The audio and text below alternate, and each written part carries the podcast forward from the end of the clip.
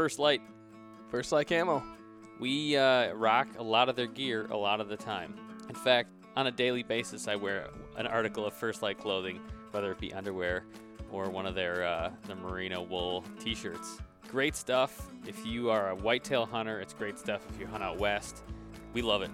Their wool is top of the line. Merino wool is the way to go. I'll never wear anything but merino. And they've got the new gray color. yes, Uh, check that out. It's really sweet. Firstlite.com. Is that Huntwise? Get Uh, it. Another sponsor of this podcast is Huntwise. It's an app that's basically your one-stop shop when you want to do anything with hunting on your phone. Um, it's got social media. It's got mapping software. It has a place to buy gear. Um, it's it's awesome. And actually, this past weekend, Jared and I went to the ATA show and parked downtown. And Jared, you used your Huntwise app in a very Sure creative did. way. How'd you use it? Plotted a spot where the car was parked. and tracked the map all the way to the theater. So it'll help you find your tree stand or your park car. If you want to learn more, go to huntwise.com. Last but not least, Styrka Optics. Stirka Optics. Do you say Stirka? I say I Stirka. Great binoculars, great rifle scopes, Yeah, I'm actually going to be rocking one on my uh, AR build that I have. little red dot action. Great warranty made in the U.S. Uh, check them out, styrkastrong.com. Hello and welcome to the Bowga Hunting Podcast. Last week we talked with Mark Peterson about choosing an outfitter for an out of state hunt. This week we're talking about how to do a DIY hunt with Aaron Warbritton from the Hunting Public crew. We covered things like picking a state, picking an area, pinch points, whether aliens exist. I even actually came clean about a crime I committed as a as a young child. We hope you enjoy, follow along and let's strengthen your hunt. Okay, well, before we go into it, you want to introduce yourself for the podcast and then we'll kind Yeah. of go into a few things. Well, I'm from Northeast Missouri. I grew up in a little town called Paris Okay. uh, with about 900 people in it. I graduated high school with 38 30, other kids. 38 in your whole grade? Yep. Nice. You said Real that was high school? Yeah, that was in high school. Wow. And my whole family is from that general part of the world in Northeast Missouri. Farming, little farming communities and such. Mhm. And just pretty much grew up hunting and fishing. That was what my whole family loved to do if they weren't working or farming. So that's consequently what I did. What type of farm did you have? My cousins and uncle farmed a fairly small property and then rented some ground when I was growing up, and they farmed agriculture on it, and then, or I mean, like soybeans and Sure. milo and corn. They also have owned cattle throughout my entire life. When I was a kid, they even had some hogs and stuff too. Okay. So How many head would you guys usually have? I couldn't even tell you. No? I mean, it's fairly small. I, I mean, it's been a while since I've been around it, but my uncle, my cousins, basically just grew up living on a on about a 30, 40 acre farm. Okay. You know, and that's where we had ev- they they had hogs right there on dirt, raised them on dirt right next to the house, and Mhm. then they had cattle in the back pasture, and then rented hundred acres or so to farm row crop. So it was small. Mhm. It was real small. But that's that's what it was like when I was a kid. There was Right. quite a few of those still left, but I bet you got in your fair share of hunting down there then, with all that farming. oh yeah, lots and lots of hunting growing up. You know, I want to take a moment to admit something that I've, I don't know that I've admi- admitted to anybody. I grew up in kind of the, the country, at least for here in Michigan, and we had at the end of our dirt road, somebody would put out a corn stand. And you could, Yep. uh, you go, you drop money in the bucket, you get corn. So my mom sends me and my friend Jeff. She says, "Go, go get some corn. We're gonna make corn for dinner tonight." And so I'm walking, and I'm thinking, on both sides of the road, there's corn Mhm. why am I walking all the way down to the end of the road? I could just grab some of this corn. and so I'm like, well, you know, I feel like I'm being actually pretty smart about all this. Yeah, of course. Grab the corn, fr- I threw it in my little plastic bag she gave me, walked back, saved five bucks, and I basically double stole, I think is what that actually happened. I feel pretty bad about that. Yeah, That's awesome. so yeah, and you know what? It was the uh, it was not people corn either. So Only you, dude. yeah, that's my bad. So, Aaron, you know, for people who maybe live under a rock, they wouldn't know that you you guys started the hunting public. You want to tell everybody, you know, listeners about kind of what you are, who you are, and maybe what your mission is as a as a group. Yeah, sure. I mean, we basically started this out of necessity in our minds anyway. We we're all just regular average guys that grew up hunting. I mean, we all come from different parts of the country, but Right. all grew up in similar backgrounds. You know, going to deer camp every year was like a holiday, basically Yep. and just grew up small game hunting and eventually deer and turkey hunting. It was something that we loved, you know, it's something that was a huge part of our lives, and we just felt like we wanted to make uh, make videos that represented the average hunter, essentially, that Mhm, they yeah. could relate to. Well, I think then- that's that's kind of like the biggest thing. You know, you guys grew. I mean, ridiculously fast because it felt like overnight it went from never heard of you to everybody knew about you. And I feel like part of that was because your videos are so. I mean, they're not they're edited, but they're not like over the top. And I feel like you know they're kind of live action. You're following along on a hunt, which makes it feel like you're out with your buddies hunting, which is pretty Yeah. cool. Yeah, and that's kind of what we've always tried to portray. I mean, people seem to like the team aspect of it. Yeah. And and that's how we would prefer to do things. You know, if we had our choice, we love hunting with our buddies. So we Right. when we go on these trips or whatever, one of us will get a tag and the other two or three guys will just pitch in and try to help that person get their deer or their turkey or whatever. And then whenever they they get something, it, it's like you know everybody pitched in. It was a it was a complete team effort. Yeah. So people get to see our genuine excitement for our buddy or whoever it is, you know, Yeah. in our group that fills the tag because it's you know at the end of the day it's not about it's not solely about killing an animal. There's a lot of other things that go into it Yeah. you know, and a lot of other reasons why we do it. And we just wanted to, to show people that show and basically just show people that they could have a positive experience out there on public land where everybody else can go. We just want to show people that they could do exactly what we were doing, get a mm-hmm. group of buddies together or family or whatever and then go on an adventure. And you can have those adventures in your backyard Right. a lot of times. Yeah, I mean You know? that's that's like I said that's that's the the you know I I watch I think I messaged you this before but you know I'll be sitting at work I'll put a little window up on the side pop my headphones in follow along for the day especially if it's like you know in October and I have to sit Mhm. stuck in the office it's it's awesome to follow along with you guys so a lot of people uh, I know uh, uh, kind of appreciate the work that you're doing Thanks. Yeah, So- you give us our little hunting fix. while yeah in the you know office. yeah exactly even when you don't get one it's like oh you know at least I got got my fix for the day I'm You know hunting with At a least virtual the hunting buddy. public guys got a buck. Exactly, or close. You Yeah. guys, I mean, this year too, you guys got had some really cool close encounters. You went to cool different places, and kind of the reason we wanted to talk to you today was right now we're doing a series uh, of podcasts and, and articles for for guys who are getting into hunting or trying to, to learn more. And so we're we're hoping to cover with you uh, a little bit about how to hunt out of state or in a new area. And so Sure. we know you guys have done a bit of it. How, actually, how many states? Have you hunted whitetail in now? What's the what's the tally? That's a good question. More or less, more or less Put 'em than your the spot. graduating class. Hmm. Nah, it's less than that. okay. I'm trying to think, man. I'd have to th- I'd have to really crunch on that, but I'm sure that it's if you calculated it as a group, you Yeah. know, amongst us Yep. all, it's probably between 15 and 20 states. Actually, it's probably more than that. It's probably between 20. It's probably right around 20 states, I would Yeah. say, or close to it. I mean, there there's we've been all over the place. We've hunted more states for turkeys than we have for deer Okay. but that's kind of one of our goals is just to get to as many different areas that have deer in them as possible you well, know and you were in our fine state, Michigan, Hmm. this year. The Yep. superior state. Is that what we yes are? we were No, We're not the superior state. aren't we the Great Lakes state? I don't know. Shouldn't I know this? I don't know. Damn, dang it! you know, I do know our. Uh, I think I didn't do well in school. our Latin saying or whatever on our flag. Do you know what it means? No. I don't know what the Latin is. If you seek a pleasant peninsula, look around you. Wealth of knowledge. You know, James So Zanstra. You, you exactly.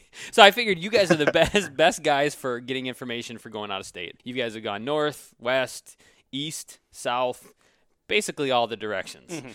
So when you're first, well look- we can certainly tell you what not to do yeah, well that was um, kind of that was kind of what I was hoping to get to. Exactly. Like when, when you're starting out looking for looking for a state, say it's a new state you've never been to. Um, like what's your where's your starting point? oh man we're usually thinking about it way ahead of time Okay. um, months ahead of time and and that's not to say that that's how you have to do it you know it, you can also just pick up and, and take off Right. and that, that's that's also doable. But yeah, I'm trying to think, man. Usually we start off in the summer, Mhm. just getting on maps and trying to identify the area that we want to go, the general area of the state. Yeah. And it's rarely just one individual area.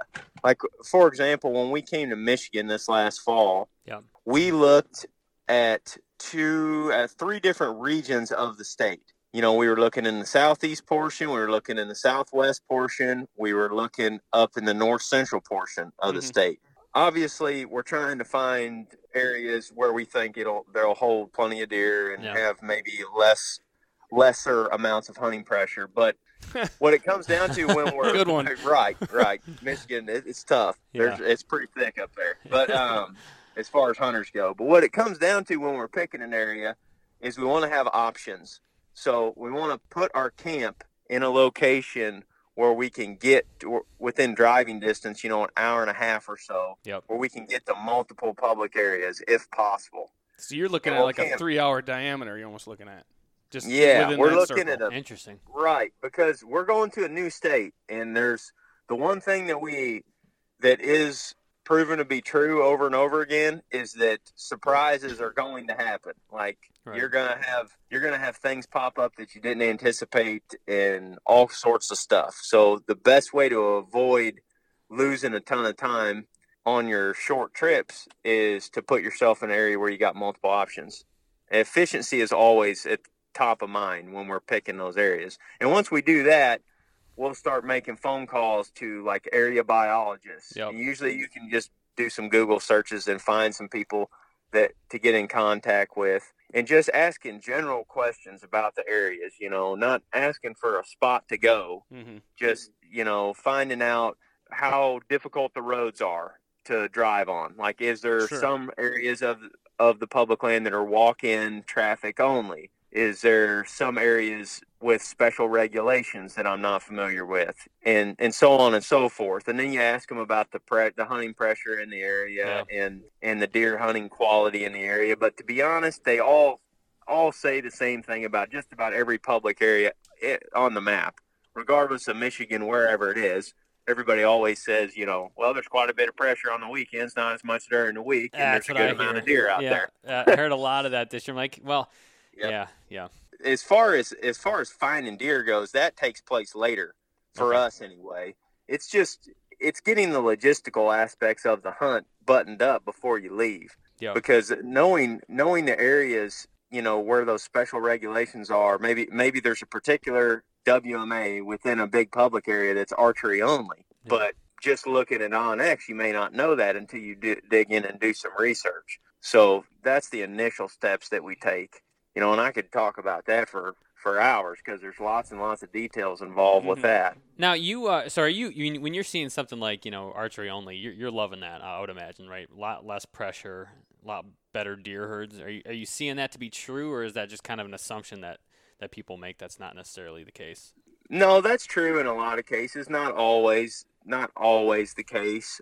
I mean, we're looking at areas where uh, some areas are only open half the day. I mean, it, right. But all this stuff just changes drastically from depending on who manages the property. Right. Because there's all sorts of different public properties with different regulations, whether it's managed by the state or the feds or the county or you know whatever. Trying to you got to figure out all that stuff before you go because that's the last thing you want to have happen is get there and then go to take off on this public area that you've been scouting and then look up and see a bunch of signs that say no hunting allowed. Have you done that you yet? know. Oh yeah, I mean we've got to areas before where we were like, man, this this spot right next to camp looks really good, and then we got there and we looked and there were signs everywhere that says no hunting allowed, and it was Ah. public land, Yeah. but it was just a, a portion of that public property where no hunting was allowed. Thanks, Obama. Yeah, exactly. yeah, Yeah, yeah. I don't. Yeah, it, it was just it's it's hard to predict all of those things accurately, but the more research that you do about it ahead of time, the easier it is to to navigate some of those pitfalls. Yeah, the regulations can even be interesting. Like where we went, uh, what we typically do, is we go pr- fairly far back, and so when we get a deer, a lot of times we'll quarter it out. You know, clean off, uh, clean it up, and everything. Mhm. Throw it in a backpack and get it out of there. Sure. And uh, a lot of places you cannot quarter a deer, or Right. you got to bring the spine. You got to bring the spine back Mhm. intact for for um, testing, which was the case for Wisconsin this year, Yeah. I believe. Right. That drag sucked. That dude, that There's was nothing worse, actually. dragging a deer out of the woods is tough on its own, Yeah. but then having to drag a, a legless buck, which Yeah. isn't bad, but then everyone has le- something in has hand. legs. yeah, because Everyone has something. You shot one. It ran, it swam across the river. We tried to put it in our inflatable boat. By the way, I had to re try to re-seal it because the antler went through the side of the boat. We had to walk. I mean, that was just a brutal night. But you you get back at like three in the morning. It's like four degrees. that Well was a earned. rough night. Yeah, man, we Well, call that survivaling. Yeah. That's what that's what that's what we say. Yeah. That's all it is. It's just like problem solving on the fly, man. Because you just run into all kinds of issues when you're, you know, hours from home, living out of a truck pretty much for a whole week. But You're tired and Yes. cold. There's a picture of you guys all laying on the ground. We when we finally realized there's just there's only one way to do it, and it's the worst way. Just you look back and everybody's laying on the Just ground for a minute. straight on the ground, man. Sprawled Yep. out like I was about to make a snow angel. yeah, man, been there. Yeah, so that's regulations is key, and you know it takes a lot of time to figure out because everything is different. Are you keeping notes as you're doing this? Are you you putting together like a like a ever what is it Evernote? Is that what it's called? OneNote? Anything like Well, that? We- a notepad. we just put log everything in the onX pretty much. When we're marking pins and whatnot ahead of time, we'll just attach notes to those and try to figure.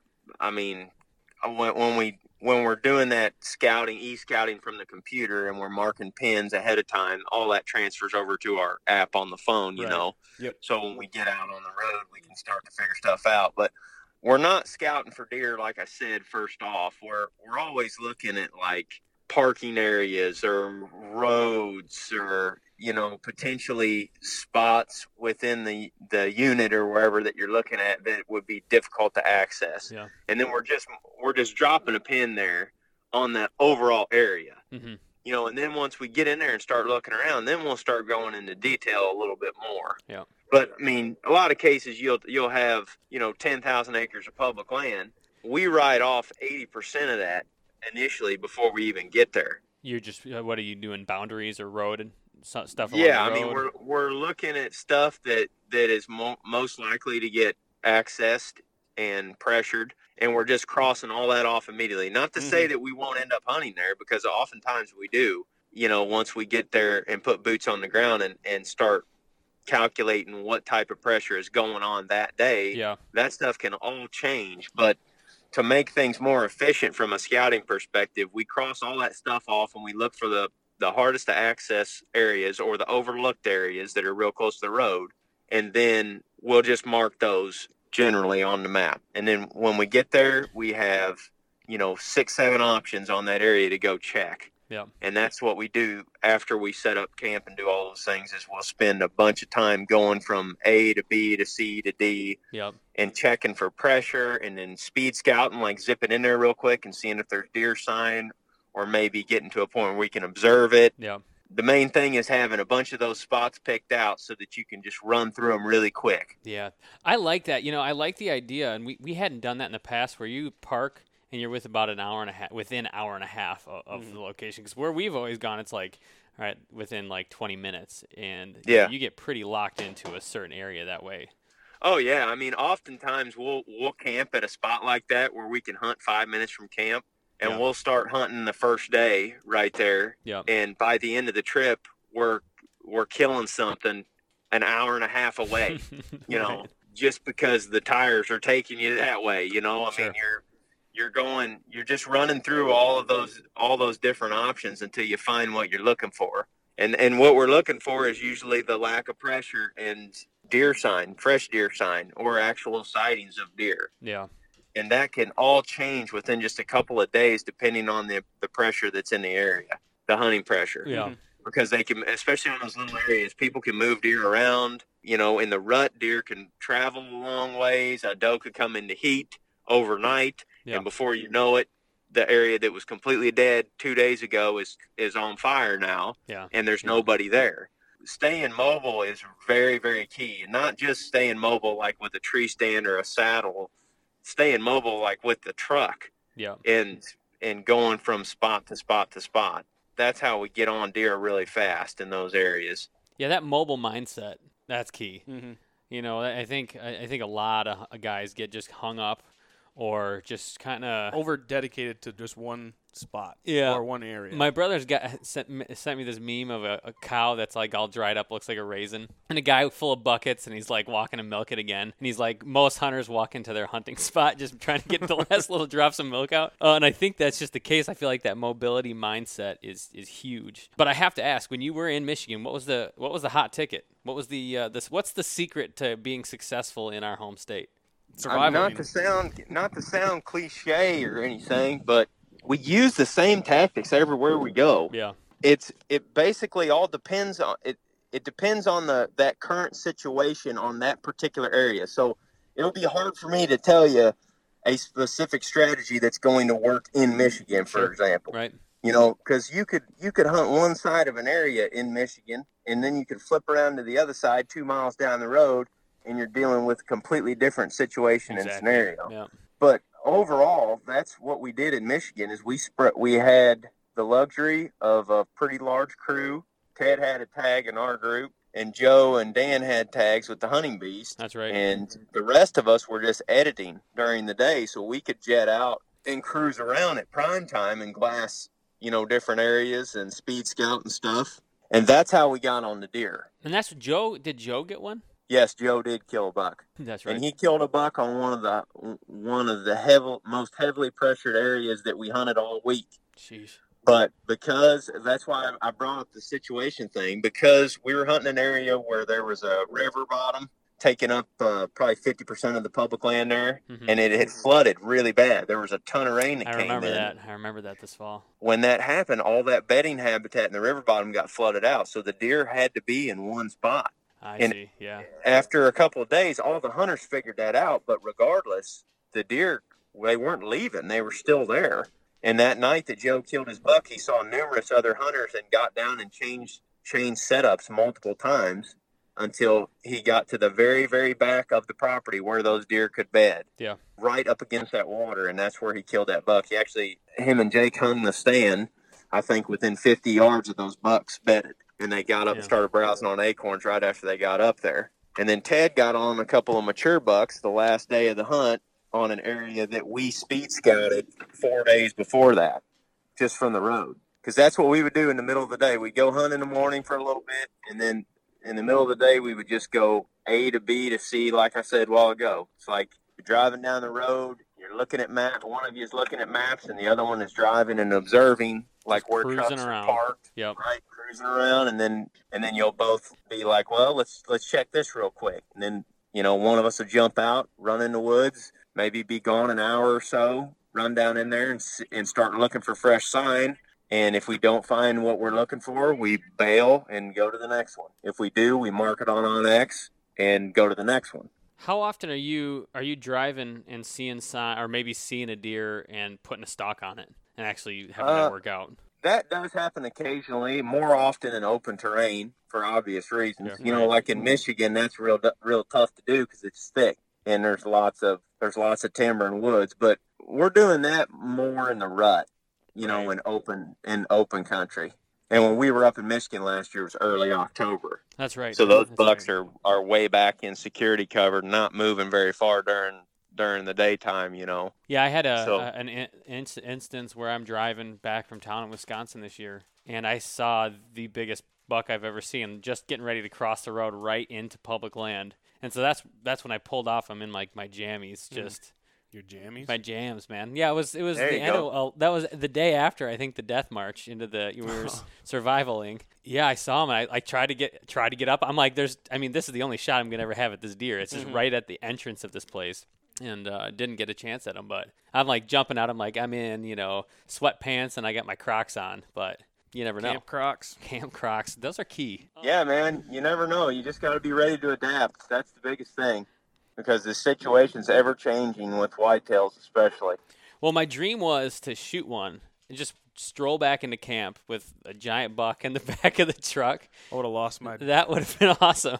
like, hey guys, I need you to help Lost carrying my the giblets. groceries. Yeah. So, w- the biggest mistake you can make when you're choosing a location, what would you say that would be? I would say hemming and yourself into one spot, like what you all talked about a while ago. Yeah. That's what we see the most is is somebody will get dead set on camping in an area and hunting right next to camp and finding some deer sign and then being like, okay, I'm going to sit right here. Yeah. You know, and, and maybe Yeah. they don't sit in the same spot, but maybe they're just hunting that same area over and over and over again. And they're they're not moving to where the deer are right now. They're hunting where the deer were last week. You're just And not that's- not adjusting like you should. Right, you're not adjusting, and that's the thing with the, the way the deer season falls for most of us in the, the early fall, running through the middle of the rut for archery hunting anyway. The deer are constantly changing their patterns. Mm-hmm. Like every week, it's changing. If you're hunting rubs that were made two or three weeks ago and and deer sign that is somewhat old, you know, you're a good chance you're out of the game, especially if it's early October like that. During the rut, you can kind of get lucky sometimes and just have a buck come strolling through. you Right. know, as That's moving, I'm always banking doe. on that luck. Mhm. I, I like I like the luck. Oh part. man, I'll take it any day of the week. Absolutely. How much of your That's- success would you say chalk up to to like your ability and luck? Like what's the what's the ratio? Oh, for deer, it's mostly luck. Yeah. I mean, we can get mad at some turkeys sometimes and go out there and and make one of them die. right. like. but with with deer, it, there's an enormous amount of luck involved. I mean, especially when you're bow hunting a deer. I mean, you're just not going to get very many opportunities. You're not. I mean, even if you hunt all the time, so you can do everything right and still walk away with an unfilled tag right. Mhm. when you're bow hunting because there's an enormous amount of, of luck involved with that. You got to put yourself in the right situation over and over again for it to eventually pay off. You know, and that's really if there is any skill to it, that's where it probably is. Is just putting yourself in the right situation. Well, and you guys, I mean, one to your credit, luck comes into play for the person who's just out there a lot. You know, Yep. and so you guys, That's I mean, are hammering it all year long, which I would imagine has to get like has to wear on you mentally at some point. What what point of the year are you just mentally tired? Oh, deer season isn't too bad. It's more of a marathon instead of a sprint. So it's like we'll hunt pretty hard for three to five day span, and then take a couple days off because we've got to get caught up on editing or or whatever, you know, dealing with business stuff, Yep. and and then seeing the family, of course, and then you go back after it. You know, in the rut, we hit it a little bit harder for like a three week straight period where we where we start to get zapped a little bit because you're just hunting nonstop. Right. But yeah, deer season isn't too bad because that's the way we look at it usually. Unless we're unless we're only in a state for say five to seven days. Yeah. Those are when you really get zapped. It's not necessarily at the end of a long season where you're worn out. Right. It's those trips, man. Especially if you go back to back, where you you get to a state and you hunt like five to seven days, and then you pack up camp and you head to another state to hunt five or Oh, seven yeah. days by the end of that second trip, you're pretty much toast. Just because you're spending every ounce of energy and time trying to figure that area out and Right. get one, you know, get a deer in that short time frame that you're there. Yeah, those trips, man, they they wear you out, What? we- especially when you're trying to edit videos. well, I was gonna say on top of that, you got to go back and because like, you know, that was some of the what, what we were like. We'd get in, we'd be like, we got to record a podcast, Mm-hmm. and I remember thinking like, uh, that is the last thing I want to do right now. Yeah. Oh, yeah. Sometimes you just want to sit there and relax. Right? Maybe crack a beer. Yeah. You know. Yeah. You guys. Oh yeah, and I'm not complaining about this at all. No, but, no, I mean, no. You think about the amount of energy you expend in a day deer hunt. You get up at 4 a.m., then you walk a couple miles in with all this gear, and you hang everything up. Yeah. Eat like crap all day, pretty much. right. Eating peanut butter sandwiches and granola bars and Clif bars and whatever. I should own shares in Clif bars because Yeah. I've ate so many of the stupid it's things. not about come out like a cliff It's bar not too. conducive to having a real consistent schedule, if you know what I'm saying. No, no, you're sleeping four or five hours and then you're outside. I mean, essentially expending a ton of energy all day trying to kill one of these deer. Right. And then you come in after that and you're, I mean, you're just ready to hit the hay immediately and got to edit videos to try to get them out. So it's pretty taxing on those on those trips like that. Are you? What's the thing? You know, when say you're real zapped and you just are like, you know, I'm, I need some errand time. What What are you doing? what whoa, are you? whoa, whoa. Well, not that. Where are we going? What, what's What's the thing that you're doing that like that kind of gets you back ready to go? Man, I don't. I just like to be able to go home and sleep for like 14 hours straight.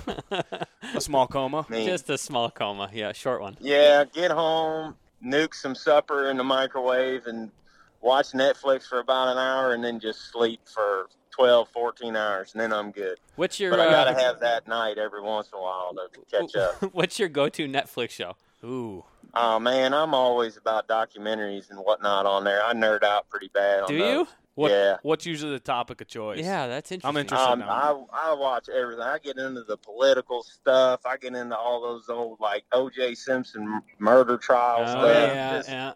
I mean, any any of that, any documentary is of interest. I watched a bunch of those documentaries on aliens on there. Not Oh yeah, ago. you gotta Is that- watch those. Is that the ancient My old man bought me some book from Bob Lazar or something. Yeah, Said that he worked at Area 51, and I don't know. Yeah, uh, man, I'm in, I'm into all that weird crap. So, are you convinced that there are aliens? Is Area 51 containing an alien? I don't know. This my dad deep. used to. My dad used to work on like some top secret stuff as an engineer when I was a kid, and I've asked him a bunch about it, and he's like, "Yeah, a lot of that stuff is top secret. They don't want you to know about it." Dad. Man. So, on his deathbed, will he tell you? Do you think? Nah, I mean, No. I, I don't know. He he may be he may be full of it too. It's hard to say. You know, But- if you're keeping a secret for that long, I'm going down with it. Yeah, You exactly. know what I mean? You're not No gonna one at the is end. I went this far. No one's getting this truth. Yeah, man, I'd be terrible. I'd tell you immediately. I what you You do. wouldn't Yeah, believe the weird he, shit He knows about how all that top secret clearance stuff works because he he worked in some of those environments. So when I Yeah. started asking him about you know all this Area 51 Los Alamos stuff out in the desert, Yeah. he was like, "Yeah, that sounds about right. I mean, they're pretty tight with their security." So I'm like, Classic dad. so I'm like, "There's aliens out there." Then he's like, "I don't know about that." So I don't know. I mean, Or maybe he does. some of those Netflix documentaries are pretty interesting. Some of them are pretty far fetched too. So. Yeah. So going back to to hunting, although Well- we could talk aliens, you know. Um, what thing do you do that makes you successful that that people don't do generally? You know, I, and you can't say, you know, it can't be as broad as you stay mobile. Like what's what's a specific thing that you do that kind of Makes you you think u- is your your unique Yep. yeah go-to strategy? adapting to the situation, I would say, and that that's not just me. That's kind of our whole group. Yeah. We all hunt a little bit differently. If you watch the videos, we all kind of have our own unique personalities and styles. But Yeah. the one thing that we we constantly harp on, and I would say we agree on, is adapting to the situation or just situational tactics in general. Right. So what we what I feel like we're we've got better at anyway is going into an area, say a hundred acre property or whatever, a public land, hundred acre square of public land, and being able to dive in there and in a couple hunts figure out the best spot to find a buck in that area Yeah, just within a few hunts just by you know creeping in there observing reading the sign and then trying to get ourselves in the correct setup for that situation which might be on the ground it might be in a tree it might be accessing through a creek. I mean it might be using a decoy it might be spot and stalk. Yeah. all these different th- these different tactics come into play and, and are dictated by that situation in general Yeah, I feel like some of you guys. I feel like maybe it's Zach who's on the ground a lot. Is that him? Zach loves hunting on the ground. Yeah, I do he does not like hunting in a tree. He used to hunt in a tree some, but he just got sick of packing everything. And I'm Yeah, I I know love that hunting game. on the ground too. I mean, it's extremely effective. But I would say the vast majority of Zach's hunts are on the ground. Yeah. And for guys like me and Ted, we probably hunt on the ground half of the time Okay. and the other half of the time we're in a saddle in a tree somewhere. But it, it all comes back to, I mean, even Zach will say the same thing. If he finds a situation where he feels more confident in a tree, he'll get in the tree because Right. he usually has his saddle and steps with him. You know, and it's the same thing with me. If I feel like we, can, if I feel like we can see further and observe more up in a tree, You're then Yeah. that's where we're going to go. Yep. Now, if you you all all you guys now no, if you guys are gonna have a shooting con- competition, Hmm. Who's the best shot of your group with a bow? Greg. Greg is That really. was a quick reaction. yeah, he I, didn't he shoot a, a traditional too? I think I feel like I saw him take a take a recurve out once. Yeah, yeah, yeah. He's he shoots traditional every once in a while. Yeah, nice. You kind of said does. it like you have a little vendetta against Greg. Yeah, Like, it's- ah, No, no, I just know like he- he's the best shot. of like oh yeah, he outshot me every year. hey, ask us Nah. who's the best shot between me and Jared. That's no. Who? Me. That's a lie. What, you think it's you? I did have to jump. I did. I did have to jump in the lake last year. You did? Turkey Camp, so I lost. Well, what was it? Yeah, we had some competition. Loser had to jump in that half frozen pond. God, that was freezing. The best part is we had a guy from we Hu- might be better shots too if we had that sort of No, outcome on the line. You know, it's it gets you ready. We had you jump in, and then somehow we convinced Matt, Matt. the cameraman. We just told him to hit the target. Yeah, oh yeah, With the recurve. If he could hit the target, he had never shot a recurve before, and he missed. Three obviously. shots. You got three shots. Yeah, and and you kind of knew it was coming, and he Yeah. jumped right. I'll give it to him. First time he ever filmed for us, and he jumped right in. Bold. Both Um, yeah, but that's you know that's I feel like that's simulating you know being effective. Yeah, yeah, it's a I lot kind of of, pressure. I kind of want to know. You guys get into these scenarios where you go out and speed scout for a little bit. Do you ever go out and disagree on a spot? Oh yeah, all the time. And then how? Like you guys all have obviously the same mindset, but say half wants to do option A and the other half of the group wants to do option B. How do you guys determine, you know, who which way to go? Uh, I mean, we usually just end up going with you know whatever at the time and going to the other spot later. yeah, because when it like we were talking about a while ago, there's an there's real high odds in a deer hunt that it's going to be dictated by luck. So yeah, you could you could a couple guys could have enormous amount of confidence in one spot, Mhm. and the other half of the group wants to go somewhere else. It still is going to there's still going to be a a large portion of that that's dictated by luck. So you're not gonna you don't really know until you get in there and get to looking around yeah, actually hunting the area, which is going to be better. One spot may have four or five more bucks than the other one, but it may be way harder to hunt than you know the other one. So Sure. it's hard to say, really. You guys getting a lot of disputes with over this? Like, is there That's arm wrestling? Oh yeah, That's Yeah. what I want to know. oh yeah. We're always arguing about where to go and who should be who should go where and whatnot. Yeah. Yeah. Just put on the gloves and duke it out.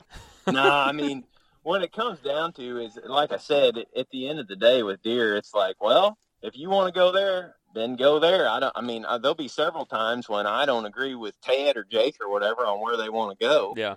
Because I don't think that there's near the amount of bucks in that area as there is in some other areas. But hey, if you go in there and you kill the one that's living in there, then it was totally worth it. I hate when Jared So- says that to me. When, when I well, we'll be disputing something, he's like, "Hey, man, if you want to go there, go ahead." Just go ahead. Whenever he drops it, I feel like that's the nuclear bomb. I'm like, "You suck." No, I don't want to go there anymore. that's that's that's my problem, man. Is he follows me around? no, I know you're like, "Oh, if you don't want to go," I'm like, "Well, I wanted to go there," and then you you said that, and now I'm like, "Well, what are you you holding out on me?" No, I'm not holding out. But just sometimes, like if you want to go there, just go. I'm gonna go over here. Yeah, and Try well, this spot. Your spot's dumb. It's usually not.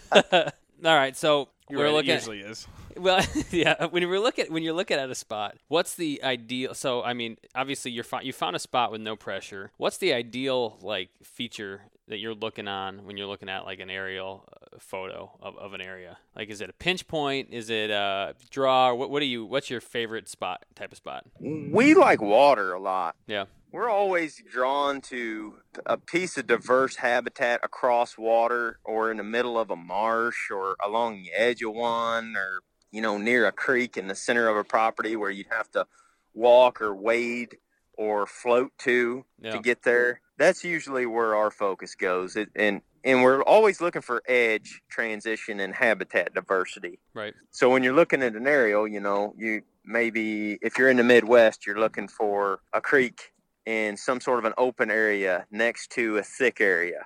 And all of that kind of where that all comes together, there's probably going to be a good amount of deer sign that you can backtrack to some bedding close by. Sure. And access is what it always comes down to. Like I said, for whatever reason, we find ourselves hunting near or around water very often. You guys And throwing on the waders and stuff to get out there? yeah, yeah, or or using the canoe and that sort of thing. I mean, just seems like big bucks like to be even in the rut in in the early season they they just want to be close to that water because it's it's usually a barrier of some kind to predators and if it's shallow enough they can use it as an escape route Yeah.